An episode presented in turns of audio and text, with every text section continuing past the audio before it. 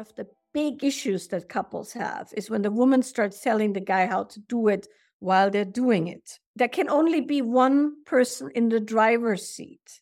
When one person is going, you are not doing this right, while the other person is trying to drive, mm. you know what that feels like. Yeah. So these now are dynamics that can be addressed in the context of allowing experimentation not both driving at the same time, so to speak. Maybe that switches. Maybe one person does a thing, the other one sees if that feels good. And if it doesn't, you take over and you do something else. And then it's leading and following. For leading and following, both people have to be very engaged. Dynamic leading and following is a much better way to look at the sexual aspect once you have developed your ability to be both feeling and sensitive and directed and knowing what you want. Then you have a ball game, essentially. Welcome to Men This Way, the podcast for every man who seeks to live his deepest purpose in life, who's committed to showing up fully and giving his unique gifts to the world. Because if not you, then who? I'm your host and fellow journeyman, Brian Reeves. Brian with a Y, Reeves. Men, this way. In this episode, my brilliant guest is Michaela Boehm. Michaela is one of the most influential and wise teachers whose work has profoundly influenced certainly my personal life, my relational life, but also who I am as a coach and teacher. I was fortunate to study with her personally over the course of about three or four years.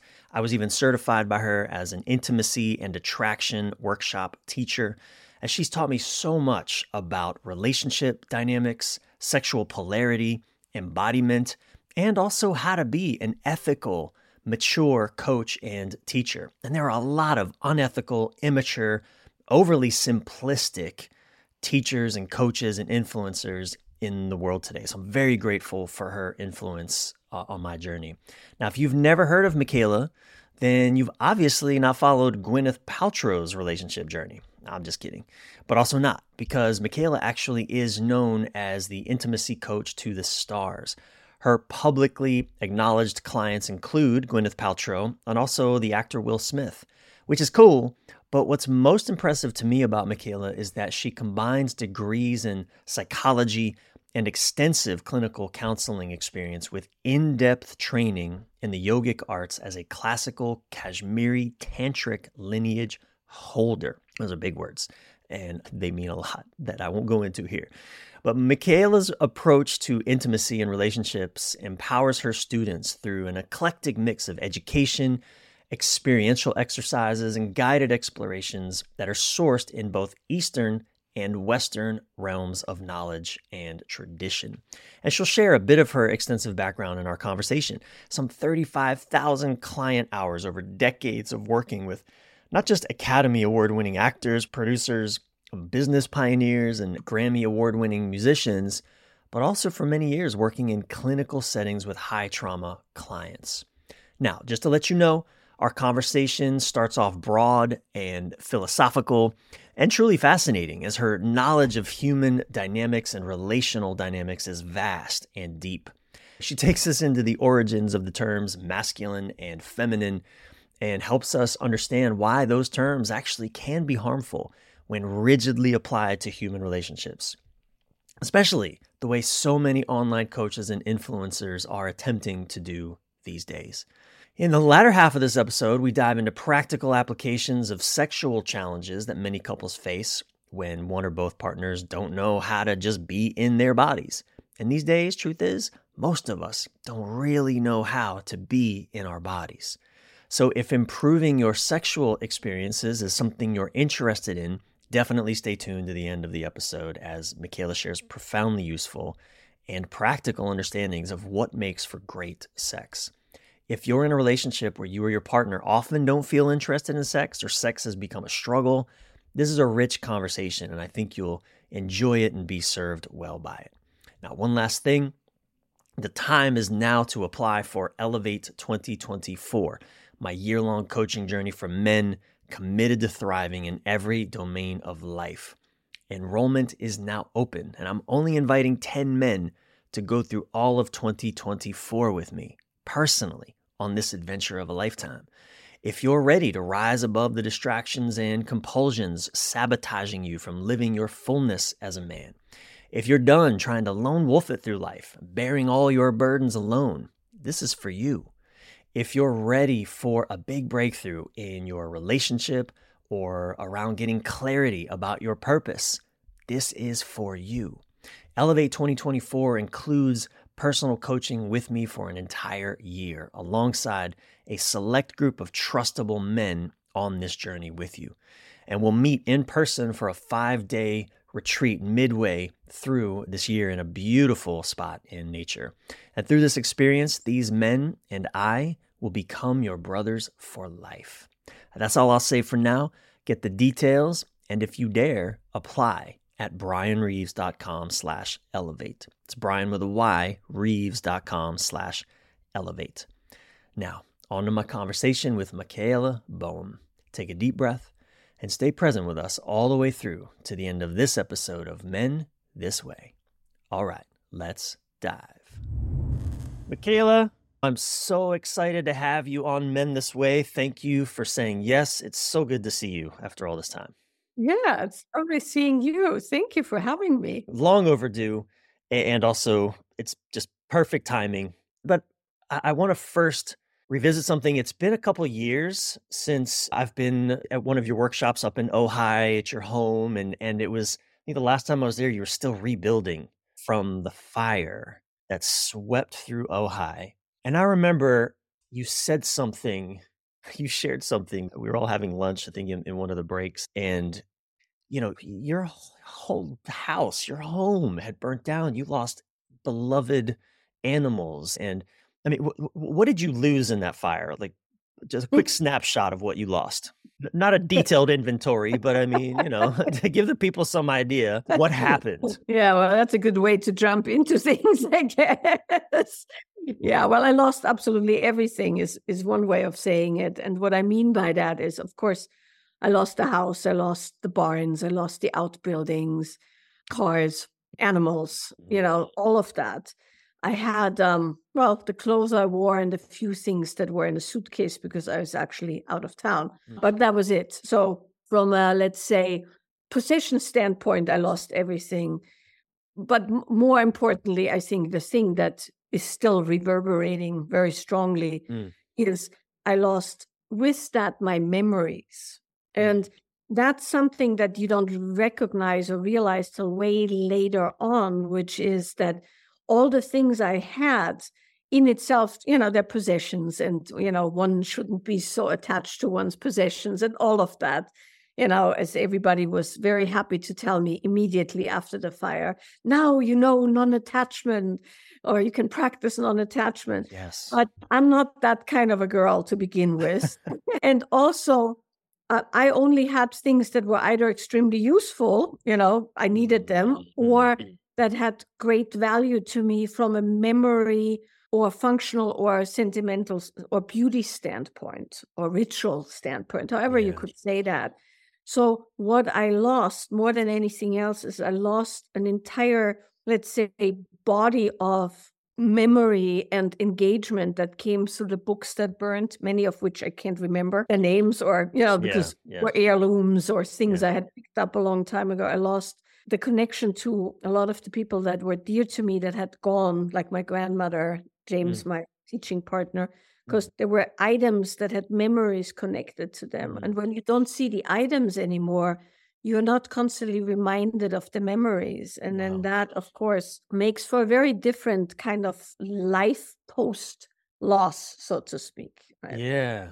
And then, of course, the most traumatic thing in the context of that is that I lost some of my dogs, and my dogs are like my children. So that was horrendous. I also lost farm animals and things. And I also lost wider reaching relationships that became a, let's say, casualty of that entire loss. So there was a lot that was lost. And, uh, you know, if you ask me, what did I lose? A lot.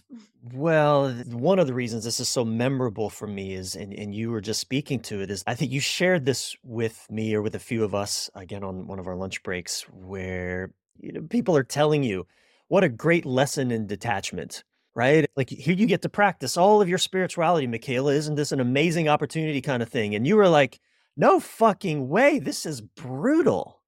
Yeah this is brutal. And one of the reasons, Michaela, that even that moment was such a gift to me.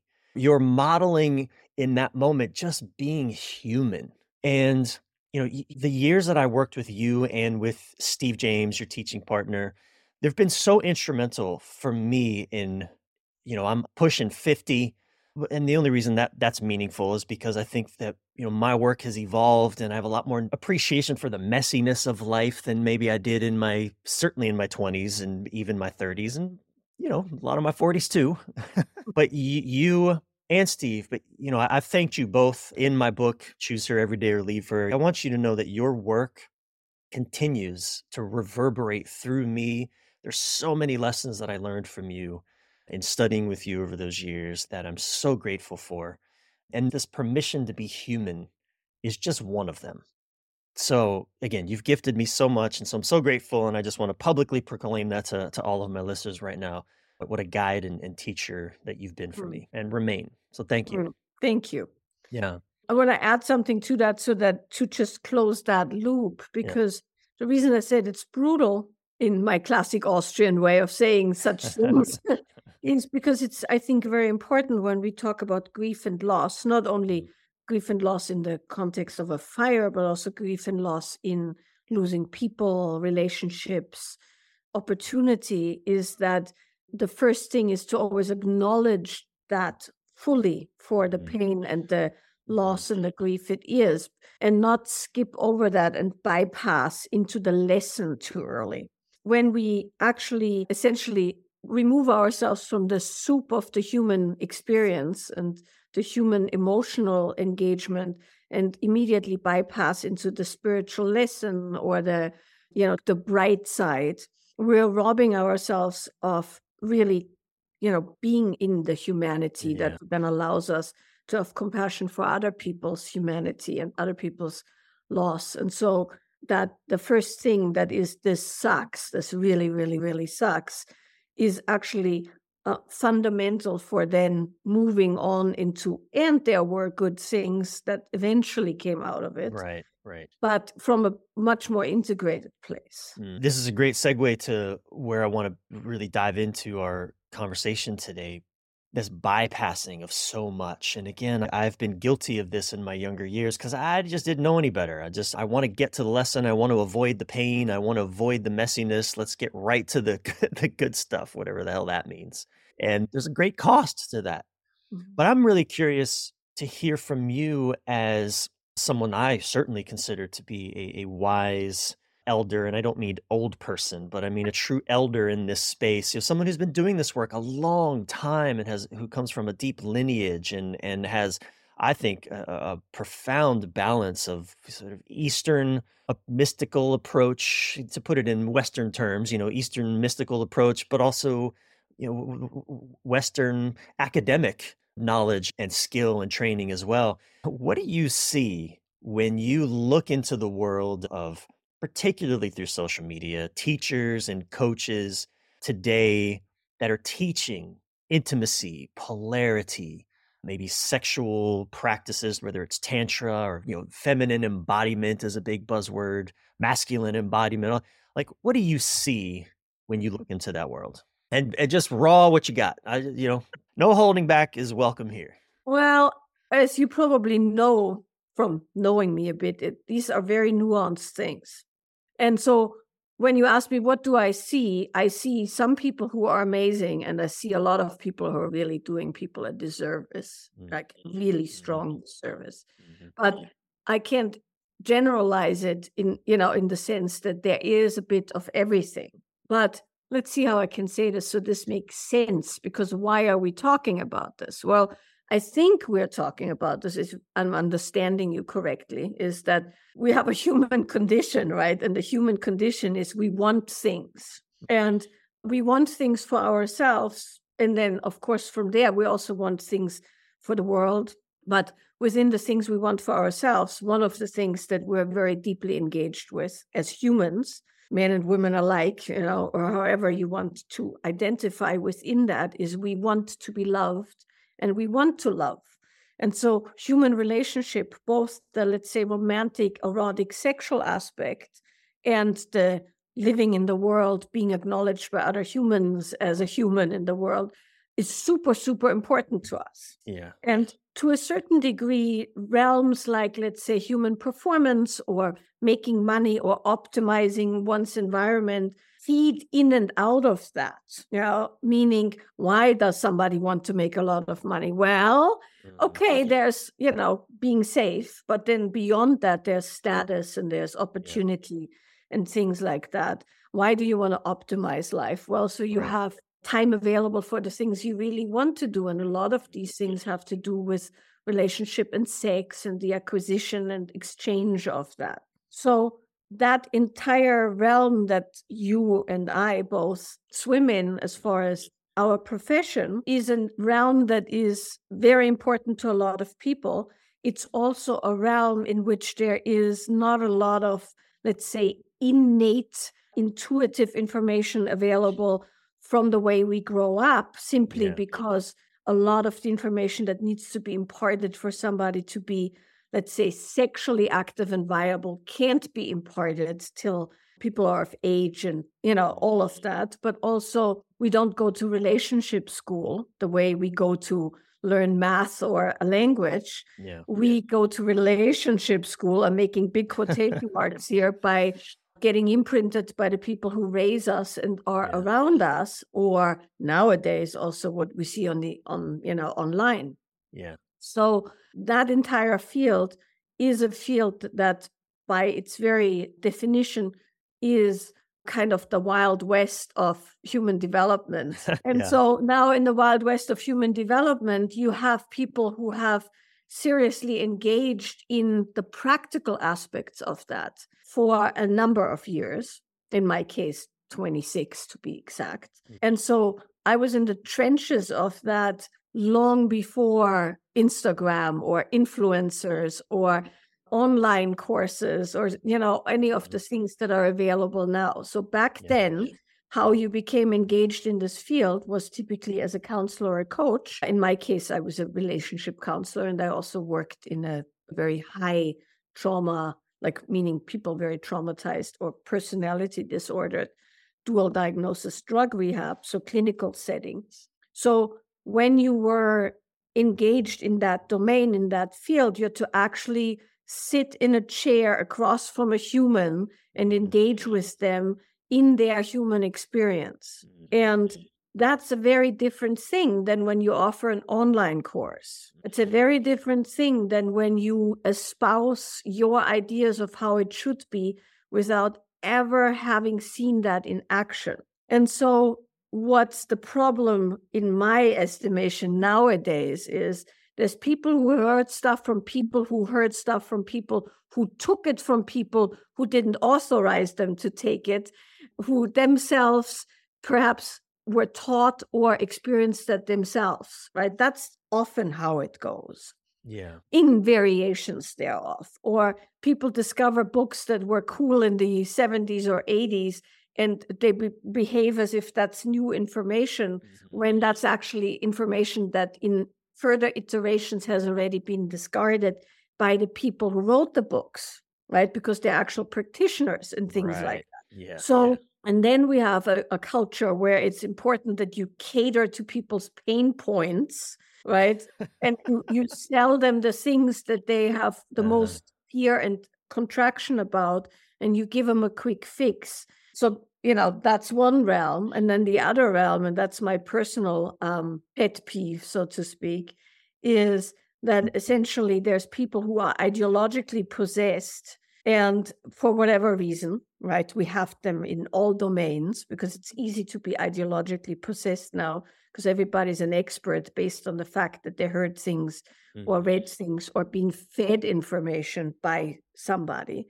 And there's, of course, political ideological position, but I'm talking about the ideological position of how a relationship should be, or how men and women should behave, or if there is even men or women, or you know, any of Right. those things can you can congeal about where you forget that amongst you know all those considerations there's one simple truth we're human we have a heart we want to love we want to be loved we can develop compassion we can have connection to our body and everything else is an individual process where there can be guidelines and where you can learn s- skills but then how that translates is so far away from you know women are this men are this as you can mm-hmm. possibly get. And so mm-hmm. what i've been seeing recently which is hilarious and unfortunately i've seen this also done to my very own book and my very own work is people who kind of rephrase things back to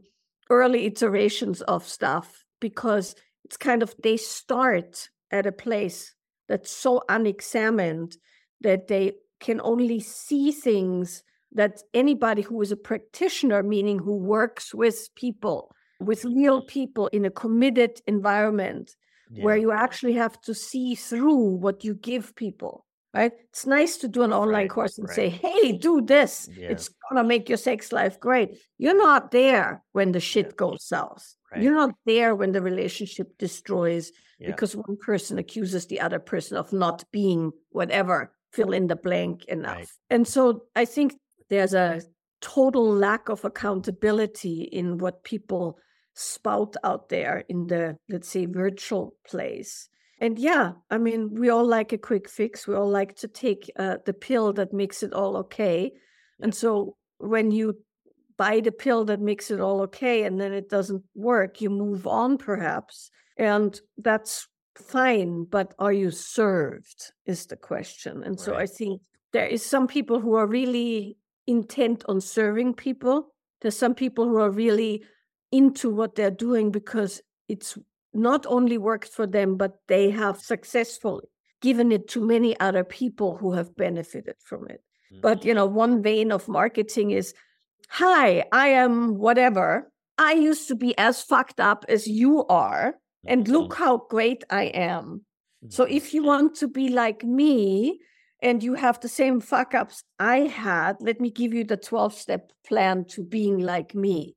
Yeah. Now, yeah. I know a lot of these people because they come to my teacher trainings and they are not who they say they are. Yeah. And what they sell doesn't line up with who they are. Mhm. And with that said, now we're all humans, we all have pockets of that. But as a marketing tool, it's questionable because you're essentially saying, let's cater to the lowest common denominator and let me make myself into the avatar of who you should be versus saying, hey, I got some tools. You want them to Mhm. apply to your life the way you want your life to be.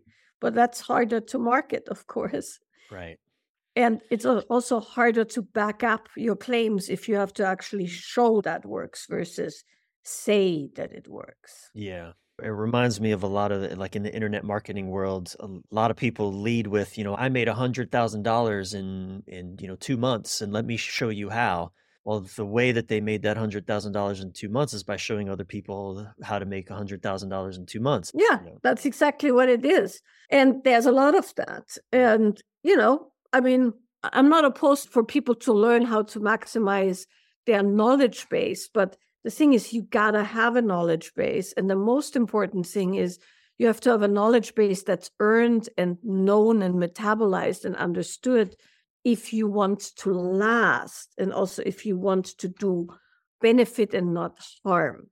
But that said, there's people who do great stuff, and then there's people who just take things from other people and slightly repackage them and call it something different, and they don't even have the, you know, the decency to quote their sources, or mm-hmm. they don't even know their sources anymore Yeah. because they got it from somebody who took it from somebody, Yeah. you know, and Yeah. so on. So I think when we talk about it, you know, because we're talking about this in the context of what's out there, I think it's very important to really take a step back and go, what do I really need? And are the things that I'm looking for things that where I'm looking for a quick fix? Or am I actually willing to engage with this from a much more, let's say, holistic viewpoint of taking all aspects of me into consideration? Yeah. I'd like to talk about one of the predominant themes, at least again in, in the world of relationship and sexuality and intimacy, this the masculine feminine theme right? In the vein of what we're exploring right now, what do people, I don't know, get wrong or oversimplify? You know, I see a little bit of an evolution where people are acknowledging masculine doesn't mean man and feminine doesn't mean woman, but there's still this I see an, a, a, a, dramatic simplification. And again, I was guilty of this at, at, at, a time when the world was just so much more before I'd been married for you know, eight years and before I'd worked with actual couples for 10 years. Like, you know, the, things were so much easier, like you said, when it was just a theory in my head. You know, let's start w- with that. What's your pet peeve about that? What are people getting wrong? Help us unpack that a little bit. I mean, we can talk about what people do endlessly, and people do all kinds of stuff that neither you nor I can even wrap our mind around. So I want to go the other way around. Okay. And so the other way around is what is useful. Yeah. Right. So the reason why people talk about masculine and feminine, where this came from, because it's really important to understand where this stuff comes from, because most people don't even know where it comes from and why it's so misleading to say masculine and feminine. As you know, I no longer use these terms at all, other than in the way the terms are traditionally used, because traditionally masculine means a man belonging to a man, and feminine means attributed or belonging to a woman. That's all it means, hmm. right? So that's it. They're gendered terms. And there's nothing wrong with gender terms to describe certain things, but not others, right? Mm-hmm. So, yes, there's a human being with a penis and, and a pair of testicles, you know, th- that's a man. Now, there's people who argue with that, but that's right, a different right. conversation. Yeah. But we're talking now just, it's not even biology, it's just what's been out there in the world since language. Yeah, yeah, yeah. And that's why it's so important to not use those words because okay. those words are not applicable for what we're talking about, right?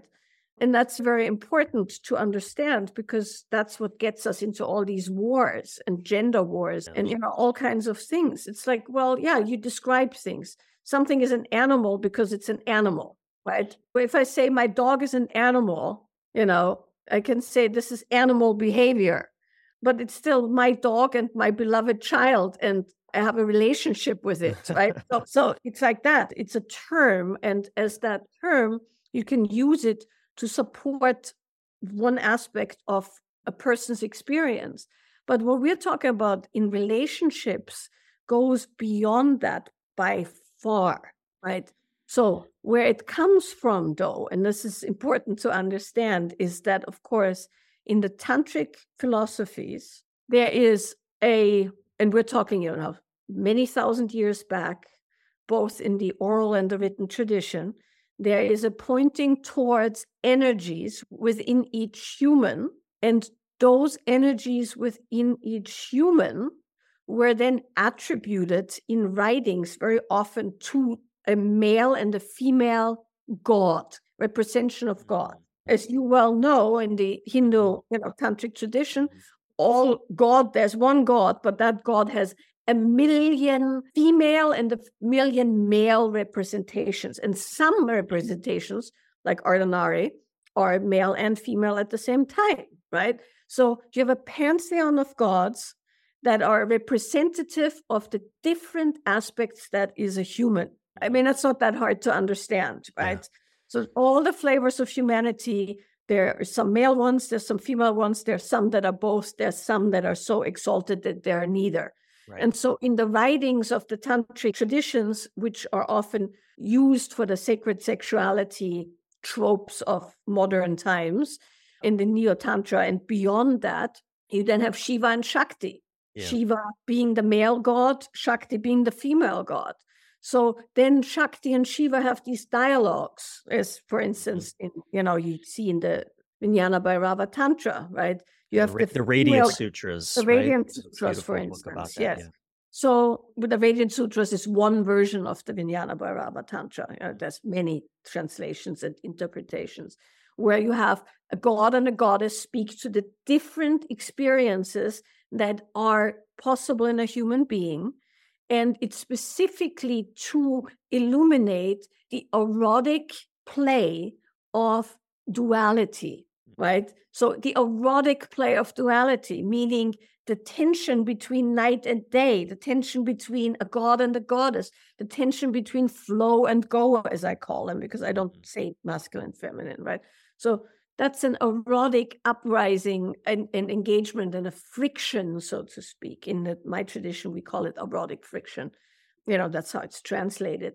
So that erotic friction is what you play with when you play, let's say, in that sexual domain of the tantric engagement, which goes beyond sex, of course, mm-hmm. into the understanding that there's a duality or polarity in all.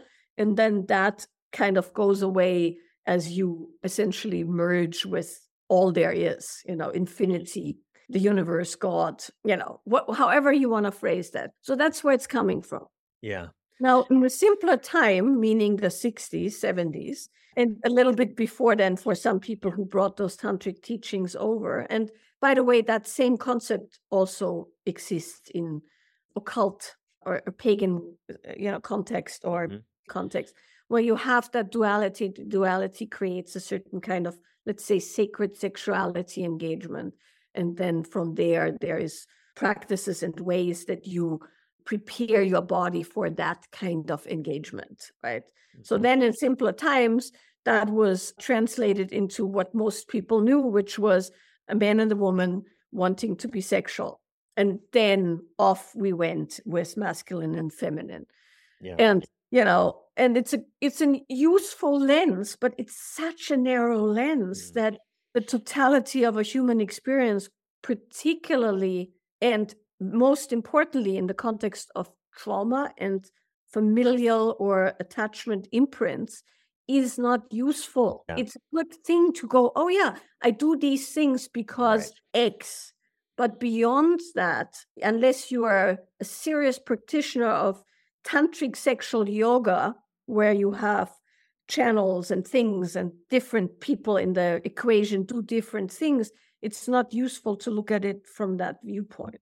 Well, uh, there's a lot of connections I'm making as you're talking. Like, for example, uh, it just leaps out at me that our modern Western society, we don't have a pantheon of feminine and masculine expressions of God. We have one God and it's a dude.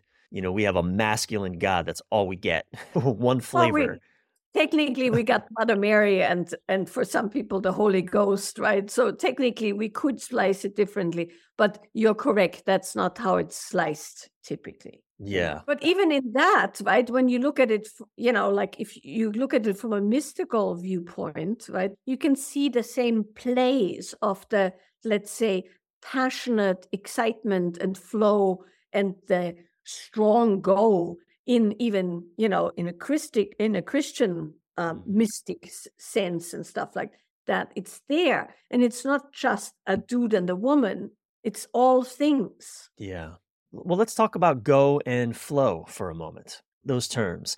And you use the word useful and that is something you know in my work I've banished the words right and wrong because I just find they invite argument. They they're moralistic. Those are for philosophical conversations for the most part. I mean, but I love using the words useful. What is useful or not useful? What is connecting or disconnecting? What is maybe skillful or unskillful, etc. I, I just find using different language that opens up possibilities rather than drives us into nope, this is how it must be, and if you're not conforming to that, well, then that's your problem. Get in line with the ideology. So go and flow. How do you find that language can be helpful to relationship dynamics? Just leave it big open question. You're listening to Men This Way. I'm your host, Brian Reeves. I trust you're feeling inspired by this conversation, and I want to cut in real quick and let you know that Elevate 2024, my year long coaching journey for men committed to thriving in every domain of life, is now open for enrollment. I'm only inviting 10 men to go through all of 2024 with me, personally, on this adventure of a lifetime. Now, who's this for? It's for you if you have achieved some level of success, yet still feel unfulfilled, or you're just seeking a greater level of fulfillment than you now have. This is for you if you're committed to rising above the distractions and compulsions that are sabotaging you from living your fullness as a man. If you're genuinely done trying to lone wolf it through life, bear all your burdens alone, this adventure is for you. If you're stuck in some critical area and ready for a breakthrough, or you know you need to be challenged and supported by other men to help move you along on the journey of becoming the man you were born to be, this is for you. I mean, essentially, if you're genuinely committed to thriving in your life, this is for you. Elevate 2024 includes personal coaching with me throughout the entire year and alongside a select group of trustable men going through this experience with you. We'll also meet in person for a five day retreat midway through in a beautiful spot in nature. Through this experience, these men and I will become your brothers for life. You will be challenged to go beyond your comfort zone, and you will be celebrated when you succeed and even when you fail, but you did the thing you were afraid to do because this experience isn't just about making more money or gaining status or achieving more of anything, which often just leads to still feeling that painful, empty void that haunts us men. No, it's about you stepping more deeply into your courageously authentic self, more fully offering your gifts to your loved ones, to your family, your community, and to the world, whatever that looks like for you. If this intrigues you, get the details, and if you dare, apply at brianreeves.com slash elevate. Now, this isn't for everyone, but if you have an inkling it might be for you, apply now. Just take the next step. This could be one of the greatest gifts you ever give yourself the gift of brotherhood with extraordinary men on an extraordinary adventure in 2024 go to brianreeves.com slash elevate. That's Brian with a Y, reeves.com slash elevate for details and to apply. All right, let's pick up where we left off with today's guest on Men This Way. Yeah, well, I, I want to just say one more thing about the how is masculine feminine detrimental, and that leads okay. us into the relationship thing, right? Yep. So the way it's often phrased now in the landscape of relationship advice and relationship coaching is that you have to be X in order for your partner to be Y, right? And it only works if you have one very masculine, one very feminine. And then mm-hmm. people go, yeah, it's not about men and women, it's about poles, which I also have, you know, said in previous iterations of my existence, right? Mm-hmm. But eventually you come to the understanding that it's dynamics, it's human dynamics, and they have to do with preference, right? And they mm-hmm. have to do with how you engage in your life. And so, what's not useful is to make somebody wrong for something that's clearly and strongly there without giving an understanding and the permission to also embrace the other aspect that, you know, if you say to somebody, you are not masculine enough, what you're saying is you're making them wrong for something that's actually a strong suit, mm-hmm. which is sensitivity, connectedness, uh, an ability to flow, an ability to relax and uh, be collaborative. That's what you're saying, right? And yeah. then, of course, what you're saying is you need to be X in order for your woman to like you, which is yeah, total yeah. bullshit because if you do that, she'll complain that you are an insensitive idiot and whatever, right? But the uh-huh. key uh-huh. is not to create an artificial gender war or make people wrong for who they are. Mm-hmm. The key is to understand and give tools for the empowerment of a human yeah. to be everything that they are natively mm-hmm. and perhaps acquire some skill that helps them in their relationship because there is dynamics yeah right i'm going to talk about those dynamics both for men and women and then we can go into what happens when a man and woman go together, what, what happens when a man and man go together, what happens when, you know, there's different ways that you can slice that. And so your sexual preference has nothing to do with go and flow originally, mm-hmm. right? Then we can talk about sexual preference and how that looks. If you even want to apply it sexually, people don't. Um, I go somewhere totally different because that's how I do it in my work. Okay. Uh, so that it's completely taken out of this whole masculine feminine crazy. Great, great. Right? Let's take it out. So human beings, all human beings, regardless of whatever else there is, have a very simple setup, which is that we are powered by electrical energy. The electrical energy drops is produced and drops from the cortex of your brain into your system neurons, you know, habits, patterns, neurotransmitters, the body, muscles, nerves, whatever, right? I'm not a neuroscientist, so I'm not going to go any more than that.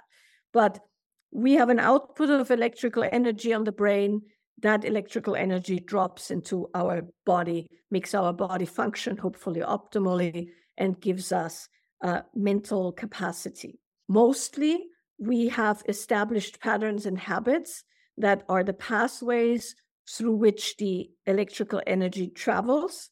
And then those pathways hold all kinds of information from emotional to the technical aspects of what neurotransmitters you need to movement, to thought, to whatever. Right.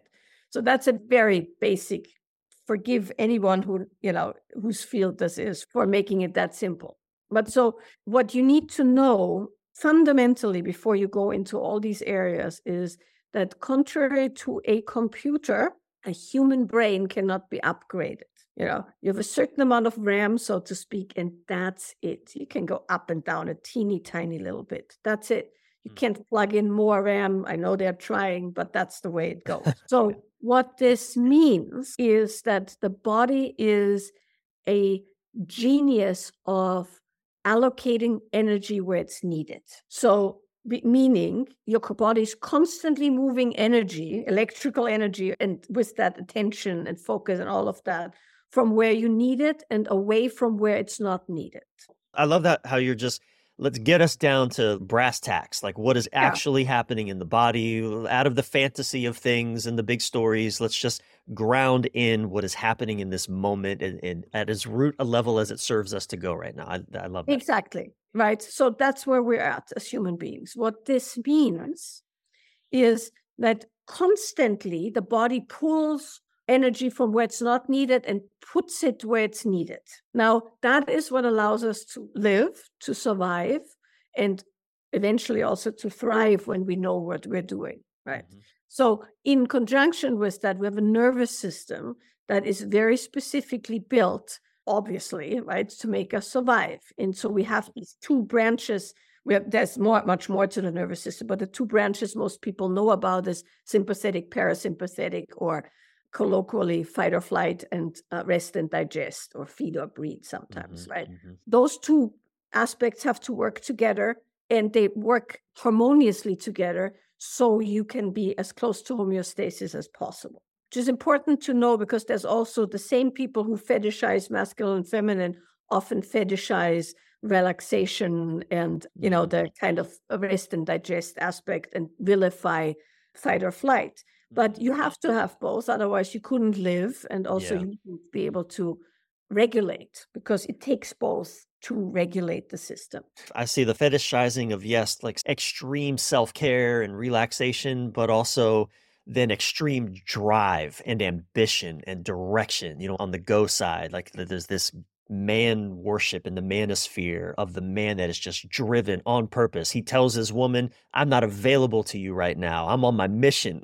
I've got shit to do and you need to respect that. And any woman who doesn't respect, you know, and on and on and on and on. So, yeah, that lands. Well, here's the thing if that is truly how it is, fine. But if that's an affectation of an ideology, it's going to crash pretty quickly, right? right. An imposition on us. Yeah, for that yeah. too.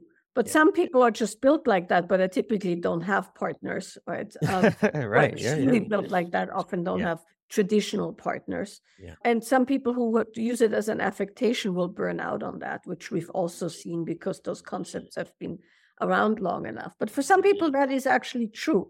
but then they're not tense about it, right? That's the that's Mm. where I'm getting to. So Yeah, good. good. anyway, so we have nervous system, you know, and we have energy distribution. So now you look at an average human doing whatever, you know, human things a human does, and you'll see that wherever you have the most attention, the energy flows. That's why it's called energy flows where attention goes. So right now, you and I sit in chairs talking to each other, and you are following me, I'm speaking, or the other way around. So we need most, we have attention up here, and that's where we need the most energy. So in order to facilitate that and fire on all cylinders, our body will naturally move all the energy where we need it. So that's just the way it goes. What does that mean? Very much like any other human activity, the things you do the most have the strongest pathways. So most of us do this a lot more than we do sex or embodiment. or the talk, talking head thing. the talking head thing, the thinking, the doing, the Yeah. getting shit done. That's the go Oh, aspect. okay. right? Yeah, yeah. And so the go aspect in every human being requires that you focus your attention, you speak, you think, you conceptualize, you get stuff done, you plan, you give orders, and all of that, right? So that's the go aspect in every human, which is, by the way, supported by the flow aspect, which is, amongst other things, the ability to shift energy in the body, the ability to think creatively, the ability to feel while you are going, you know, and stuff like that. So it's mm-hmm. not go or flow, it's always both. It's like my fight or flight is way higher right now than my rest and digest, obviously, because I'm getting it, so to speak, Mhm. right? And that requires a certain get up and go that has a certain pulse raising focus, narrow energy, right? So, so you could say that one of my nervous systems is you know more activated than the other but the other is there otherwise i'd like pop out of my head. Yeah. and then hopefully if i'm somewhat integrated i'll down regulate and stuff like that. So the same happens with go and flow. And so it is now said very often that the what i just described as go is the masculine domain meaning it's Mhm. what men do right? While we little women would be so much happier in our neo-tantric 50s fantasy of serving the man Uh-huh. and doing the things and relaxing and that's total Uh-huh. bullshit of course right we all have those aspects at all times Uh-huh. and there's nothing wrong with a woman being able to think properly and execute stuff and get things done here's where the problem comes and here's where a lot of these tropes kick in whatever you do the most men and women alike is what creates the strongest habits so when you do 12 hours of this, that is your strong muscle, right? So I say I had a call this morning with about feminine embodiment specifically and what that means. And I was saying that essentially many of us are like those dudes who go to the gym and they're incredibly buff up here and have Mhm. spindly little legs and no ass, right? yeah. because we train the upper realm, the goal realm, a lot Yeah. more than we train the flow realm. Okay. So that's number one. This is true for men and women alike. Sure. Now, then, though, comes something else. And this is the, the important thing to dismantle this horrible trope, which is what makes it a problem is not that you are able to do that. What makes it a problem is if you get stuck there. And you can get stuck there three ways, so to speak. Number one, you get stuck there because that's all you do. So you only have habit patterns or muscle for that, and you're super weak in the other domain. You can get stuck there because it's very stress or it was or is very stressful for you to do that. So you have habitual clench that makes it so the energy can't naturally reverse when needed. So that Mhm. would be the same as being in chronic flight or flight as well, just as an equation, right? And often they play together. Yep. Or you had trauma or things like that that keep you there because that's what's safe. And the third one, and this is the one that you asked me about earlier, is the third one would be that you ideologically, you know, stick those things into into a concrete, and I'm using the word concrete both in the actual concrete and you know concrete form, meaning Uh-huh. you you kind of solidify that and then with that exaggerate and make those you know habits even stronger.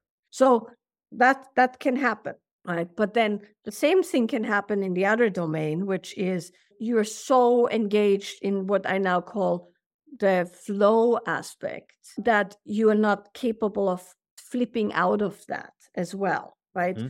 so people who are too in the flow aspect are people like you said who've kind of fetishized being you know let's say hyper emotional and irrational ditzy all over the place unorganized you know eat a lot hedonistic lifestyle right. like just take care of myself constantly just constantly bath, you know baths and massages and yeah well that's still on the more healthier way but then also eating a lot drugs okay emotion un, unexamined emotion that's the extreme end of that okay which is gotcha. the fetishization yeah. and of course the healthy flow mm. is the ability to mobilize your creative erotic sexual relational intuitive and let's say lower body power, which we all have. We just typically don't spend quite as much time cultivating it nowadays. Yeah. So yeah, I know the I know that these are things are so they're very complex and very layered when you get into the actual dynamics of of two people, let's say, in a relationship. Yeah. As you said, I, I do a lot of talking head stuff. Look, I go to the gym, I do what I can, I, I eat well, but I'm so much more practiced at that. And I certainly can notice the challenge of then getting into a flow state, say with my partner, because there is a, a tension that keeps me up here.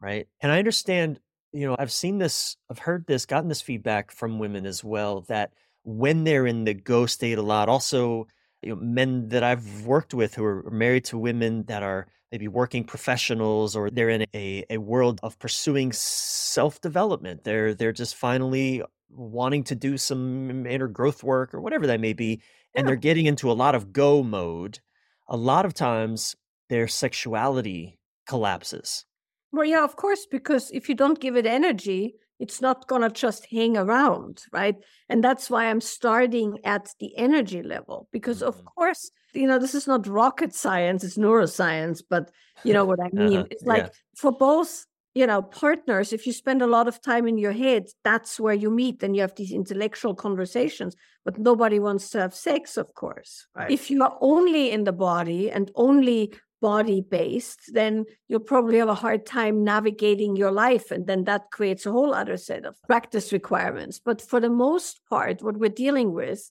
is both partners, regardless if they're men or women, like being habitually yeah. up, right? Yeah, and yeah. not able to be down. And in down, for both men and women, is the connection with the intuition, and the power, and the relational aspects. This is where it gets dicey, right?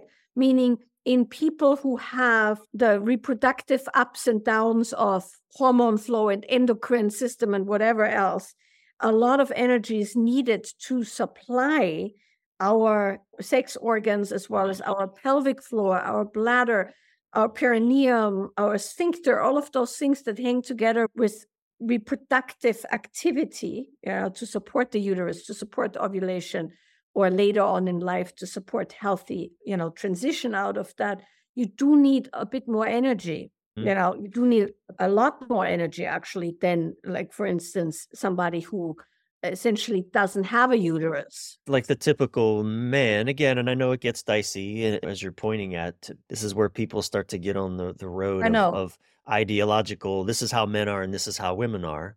And I don't prescribe to that. I do know that, like, for a lot of, again, just personal experience and men I work with can be in the go mode you know, dip down into our balls for half an hour, do the sex thing, and then we're out again. It, it doesn't require, as you say, a lot of of energy. And I see that dynamic so common where men, and it's not always this way. Sometimes I, have also, you know, seen it where women are the ones that want to dip into that sexual moment. Let's get in, get out because I got shit to do. Thank you for saying this because this is exactly the point. There is a reproductive aspect to it that has to do with blood flow, mm-hmm. but from the go flow mode, mm. there's also different ways that you have sex differently. If we just talk sex, right? Well, we yeah. want to go deeper than sex because sex, when you're kind of more in a go fight, but also fight flight mode, yeah. is in out release yeah. right it has a function it's a go thing yeah. when yeah. you're in a flow mode it's a connection opening right. feeling being with each other right kind of a thing and so regardless of who is in the head the sexual style of in the head is come on let's do it let's get it done but then it's like well shit i don't feel anything no because you're up here and you haven't listened to down here right yeah and and so there is that style, and then there's the style of the connection. But typically, how it goes in relationship is that you lead at least one person on each side to pull the other one out of the thing that they're in, right? Mm-hmm. Yeah. Meaning somebody's got to go, hey, let's do this. And the other person has to go, really? I want to go along with this, right? Uh-huh. That is now what we call polarity. Mm. It has nothing to do with men and women per se. It has to do with the fact that in the sexual occasion, if two people just play, it's super sensual. It's like what people do when they are like on whatever MDMA or something like that. It's yeah. not, there's no driving let's get somewhere. It's, it's not orgasm focused. It's not let's no, get to the end it's of just this. like we're gonna ride together. Oh, look at the flowers. Oh, look at them. Right, yeah. like that's one style, and then is there's the other style, which is you know let's get with it and let's do it, and and, and of course that's two of the same, and that creates a very specific dynamic. And then yeah. there is the thing that most of us find interesting, which is once again what I talked about at the very beginning the play of Shiva and Shakti, not as in man and woman, but as the duality, the two different things mm-hmm. that together make that that homeostatic amazing thing happen right? Yeah. So you need one of each. So you need a goer and a flower for the sexual occasion and then let me ask you about this though, because I, I, you know, just reflecting on again my own experience, because that's the only embodied experience I have is my own. I don't know what anyone else is ex- feeling in their bodies, experiencing in their bodies. When in lovemaking, if I'm just in go mode, that tends to not really go over well with my partner because I'm so focused on let's fucking do this already. Let's like like I'm wanting to blow past her. She's probably wanting to go slower. And I'm like, let's go right? There's an impatience arises in me. And if I'm just in flow mode, uh, my mind starts to wander. Like if I'm just so attentive, okay, I'm going to be so attentive. I'm going to be soft. I'm going to do exactly what I think she wants. And she'll even show me, let's say, and okay, so I'm going to do that thing because I'm flowing with her. But now my mind will start to disappear because that's like I'm losing something that can yes. happen. But putting those two together, okay, we're, we, we are going somewhere, but I am also tapped into the flow of how this is moving. Correct. And this is, you just explained why this whole being your masculine, being your feminine, you'll have great sex does not work, right? Because right. you're just in your masculine, right? Or in your go, you won't have the ability to ping your partner's needs and desires. And of course, if she's only in her go, she's going to just tell you how to do it and not actually receive it. Right. And if she's only flow, she won't be able to also let you know what's happening for her and you know so that's why it's important to understand that there is dynamics and the dynamics have very little to do with just go and flow. What they yeah. do have to do with is what you animate. Right. So another way of saying that is you got to be sensitive and connected and finely feeling. You got to know where it's going. So go and flow are playing together right she's got to be relaxed and open enough to want to engage because in a woman's body you know there has to be blood flow down there and mm-hmm. all of that mm-hmm. so there has to be that physical aspect to it which is true for men too if you have nothing going on down there you're not going to have an erection right, right. so it, this is why it's so important to understand that these things are super dynamic but she also needs to know for instance likes and dislikes or her boundaries or things like that right good, really good hot sex requires for both people to have some go going so that you know where your boundaries are and also where your needs are, for instance, right? Right, right. So, right. how you want to play with it when we look at the purely sexual aspect of that is that you have a wide variety of skills available to you, Yeah. both in the go and in the flow aspect. Right, man or woman, Doesn't whatever matter. you are, ju- like just ha- having that range of skills. That's correct. So, you need to be able to have some skills, meaning where you're going and what you want with it, and then have some skills to back that up, of course, Yeah. right? If you have no skills, you can know where you want to go all the way. It's like trying to climb a mountain without a rope, right? Okay, you must have rope, right? Uh-huh. So- uh, but but at the same time, you also need to be relaxed and in your body enough so that your body can participate. And then what happens is when that happens, and now we come back to what I started with in the beginning. When that happens, meaning when you have installed practices via practice, patterns of go and flow that are accessible for both people, then the genius of our systems makes it that the play becomes one somebody leads, somebody follows, then the other person leads and then follows, or one animates more of one and one animates more of the other for the sake of the enjoyment, right? yeah, yeah. So, for instance, one of the big issues that couples have is when the woman starts telling the guy how to do it while they're doing it, right? There can only be one person in the driver's seat.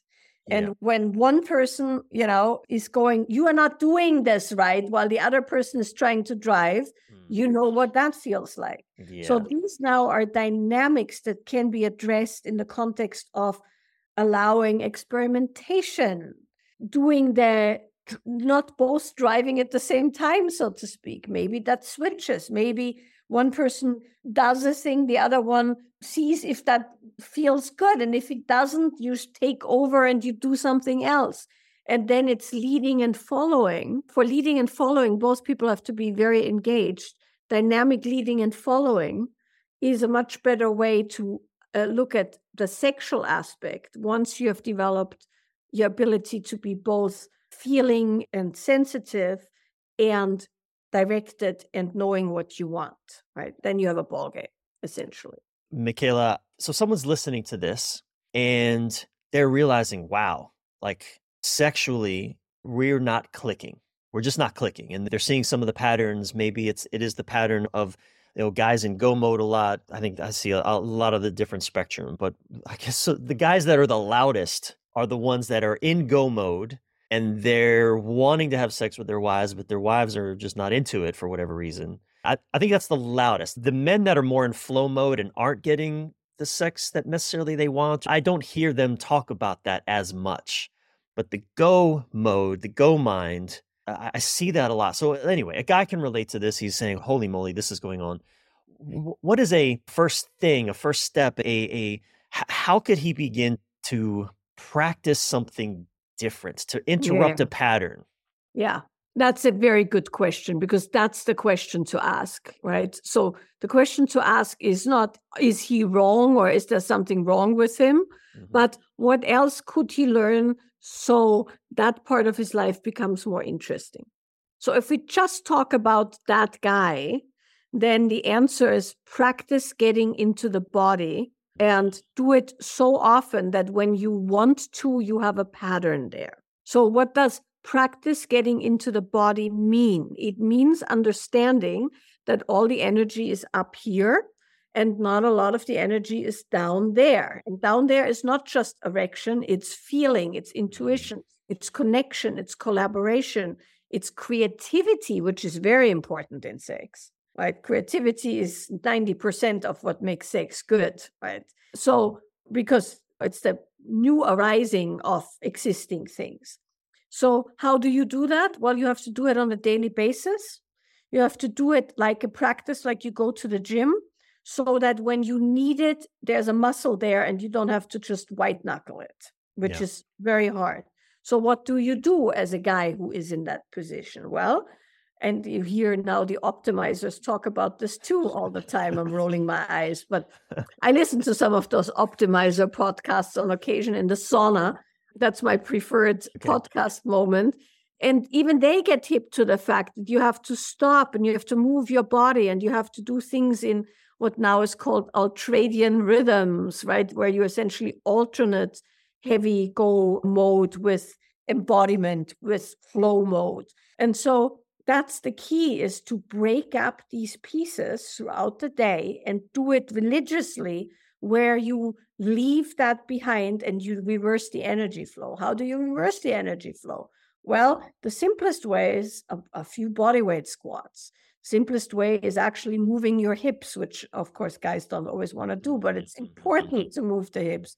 Good way to reverse the energy flow is to lay on the ground, to crawl on the ground, to move in ways that have no structure to it, you know, to essentially shake things out, to go and lean against a tree and look at nature, to see a sunset, to drink a cup of tea and actually drink a cup of tea and not scroll through your phone, to mm-hmm. have social media breaks, phone breaks, you know, device breaks throughout the day, even if it's just for five minutes, so that the flow can reverse. Once you know how to reverse the flow, then you can do that before a sexual occasion, right? Because the problem is he isn't in his body, she isn't in her body. Mm. She will be even less in her body when he comes at her like a you know torpedo yeah because he's still telling yeah. people what to do right so yeah. to, yeah. he's still delivering some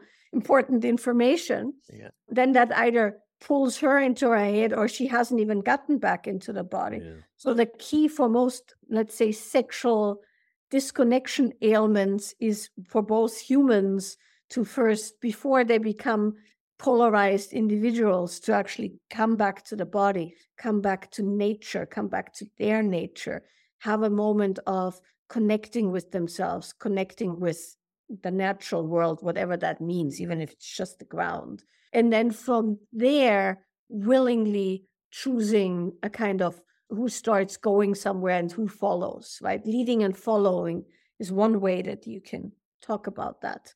Yeah, what you know, like even when you said you, when you're drinking tea, drink tea, drink the tea. What I'm seeing there is a, a, just the simple practice of feeling the warmth of the liquid going down your throat, taking deep breaths. Like really, it's a slowing down, but it's a, a paying attention. Really, yeah, paying attention, yeah. coming into the moment. You know, in, in my work with you, I remember in one of your workshops that you and Steve were co-leading that you gave me a definition of intimacy that has been revolutionary for me. I've brought this into my work and I, I credit you all all the time when I say this because that's important. I, I learned that from you as well. Thank you for that gift many years ago. Let's honor our teachers. That intimacy, that seeing what is there to be seen and feeling what is there to be felt. What a revolutionary concept yeah. And, and yet, you know, it, there's nothing, I don't know, abstract or mystical about that. You know, intimacy, into me, I see all the clever things people do with intimacy. And that's all fun and fine, you know, and that, that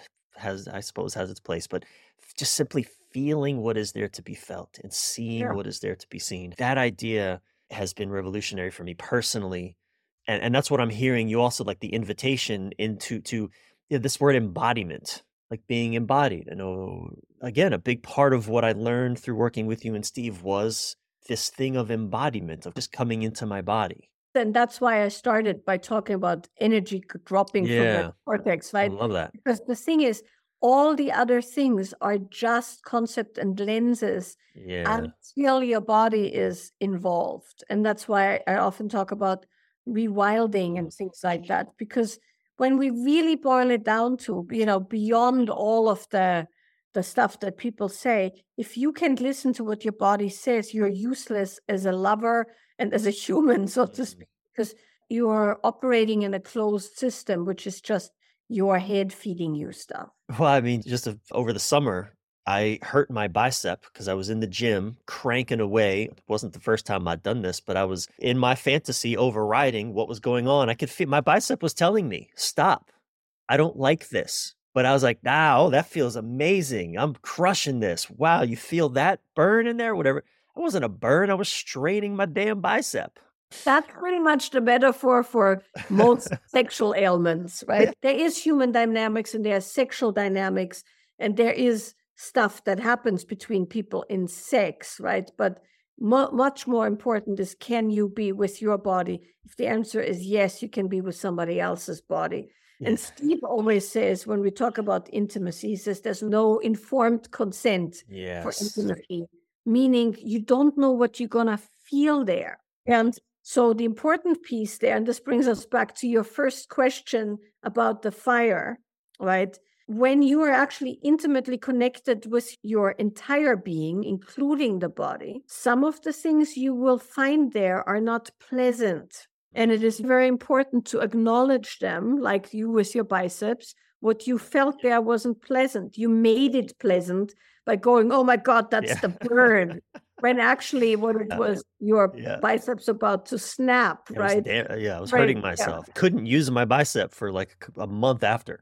Correct. That's the analogy of what I was saying earlier when you go, oh, I've lost all my possessions. That must give me great spiritual prowess, right? I've forgotten the main thing, which is the sucks and it hurts, and I must proceed very carefully mm-hmm. so that hurt yeah. doesn't bleed out into the rest of my life forever and ever as a bitterness or something. Yeah. And that's true in sexual relationship and relationship, which is whatever we find there is the information we need to make it better. It's not to be bypassed with some trope of how we should be.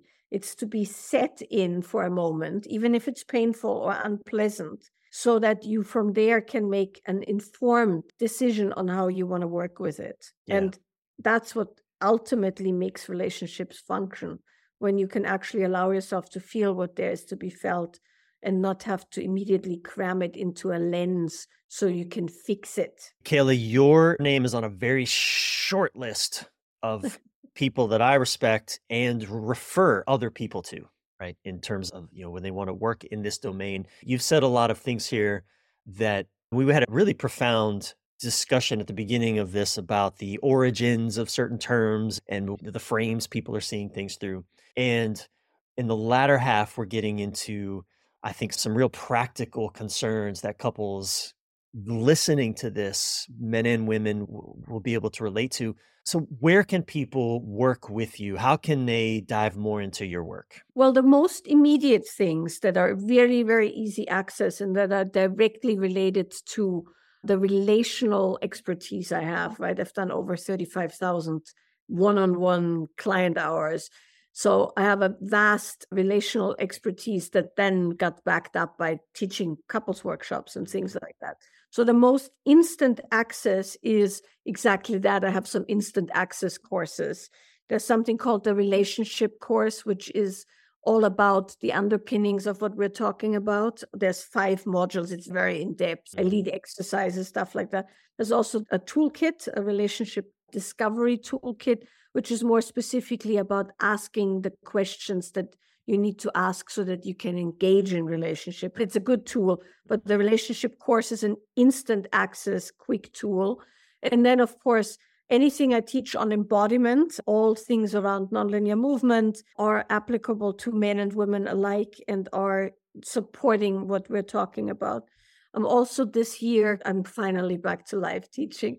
So, of course, there's my whole work for women around, you know, claiming pleasure and sensuality and sexuality, the Wild Woman's Way, which is mm-hmm. a book, and there's a free course, and there's a toolkit, and there's an instant access course, and there's live workshops in Europe, US, and Australia. And then there's more couples oriented stuff that's going to happen this year. Love Lineage and Liberation in Portugal and Australia I'm probably going to do one in the US as well. And then we'll do some stuff throughout the summer in all countries that are okay. more, you know, relationship based. I have a vast body of work, and the quickest way is, you know, instant access. And then there's online courses, and then there's in person courses and retreats. You can find all that on your website. On the website, yes. And we're just rejigging the website. I don't know when you're going to put this out, but it will be a bit more apparent on the website, but on the workshop page is everything that's live or live online. On the uh, instant access or on demand page is all that's available for instant download.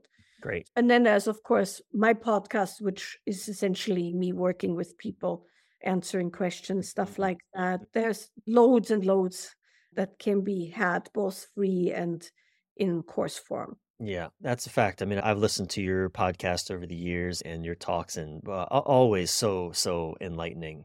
I learn something from you every time I get to interact with you. And again, Michaela, you know, please know that your work reverberates through me. I hope that I do your teaching justice at times and i please know i too am still learning and growing and evolving and the, you know discovering more nuance and more of the messiness and all, all of that stuff but i'm so grateful for your influence uh, and your presence in my life so thank you for coming on men this way today. Well thank you very much. I appreciate that and you know, I'm very happy we were able to have this conversation, even though I feel we barely scratched the surface. That's a fact. well, I, would love to have you back on for a part two in, in a few months if you'd be open to that. Yeah. I mean, maybe what would be nice is if you want to gather a few questions from your people. Sure. Uh, maybe we can go like into some areas specifically because we were very broad. I would welcome that. I will, All I right? will work on that and get that set up. Thank you so much, uh-huh. Michaela, for your time today. You're very welcome. Okay. Bye. Bye bye. Thank you so much for listening, and thank you again to Michaela Boehm. You can find Michaela at www.michaelaboehm.com. Now, of course, that name can be a bit tricky to spell, so that link and any other resources will be in the show notes at bryanreeves.com slash men this way podcast. And remember, if you'd like to experience empowering transformational coaching with me personally, go to bryanreeves.com slash elevate and apply to get started on your journey with me. It's Bryan Reeves, Bryan with a Y, reeves.com slash elevate. Also, remember to please leave a review on your podcast app, and if I read your review in a future episode, I'll hook you up with free lifetime access to one of my online courses. And don't forget to subscribe yourself while you're at it. I'm your thriving life and relationship coach, Bryan Reeves, Bryan with a Y Reeves. Until soon, keep your head up your breath relaxed, and your thoughts inspired.